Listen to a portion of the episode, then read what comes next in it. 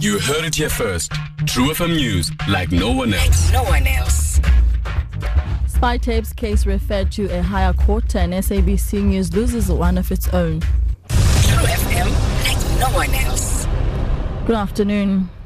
The High Court in Pretoria has referred the DA to a higher court in the party's bid to have the NPA's decision to drop corruption charges against President Jacob Zuma set aside.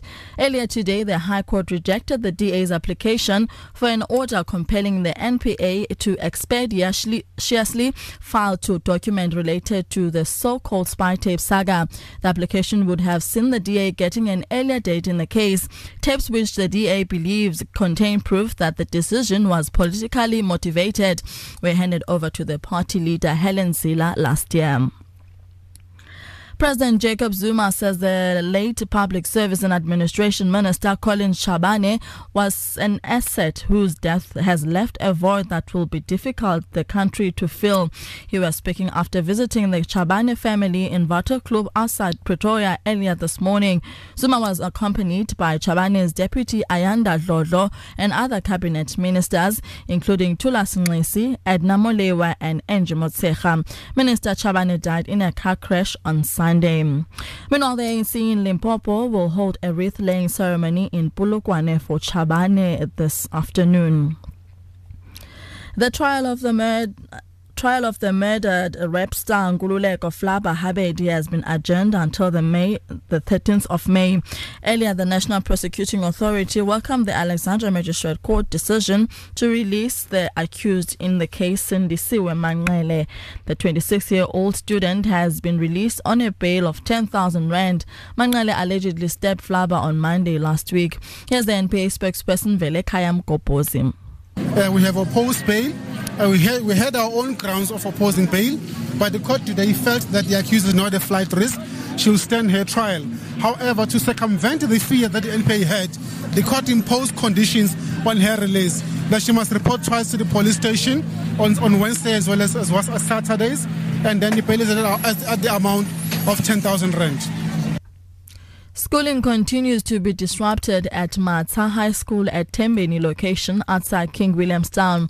This after learners last week embarked on a class boycott demanding the suspension of two educators accused of administering corporal punishment, and humiliating learners by using vulgar language on them.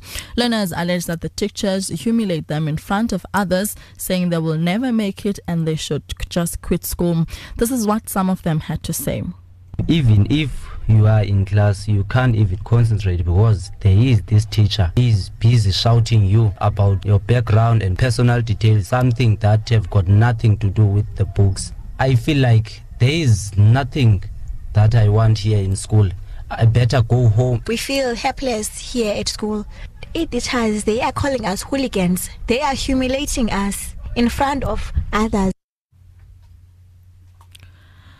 Meanwhile, spokesperson of the Provincial Education Department, Malibongwe Mtima, says they are investigating these allegations. Um, despite the fact that the department is not going to uh, preempt the outcome of this investigation, but will be very disappointed if they are found guilty of such a misconduct because we expect them to uphold the law and uplift the moral of the learners. Therefore, a sanction that is suitable uh, to the crime will be instituted to them. And finally, SABC Isindebele TV newsreader and producer Mhlekwa Mahlangu has died.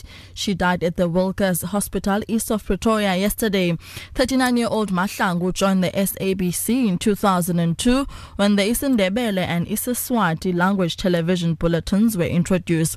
She was admitted to hospital over a month ago after suffering from respiratory problems. And that has brought us to the end of this bulletin. Recapping at the top story.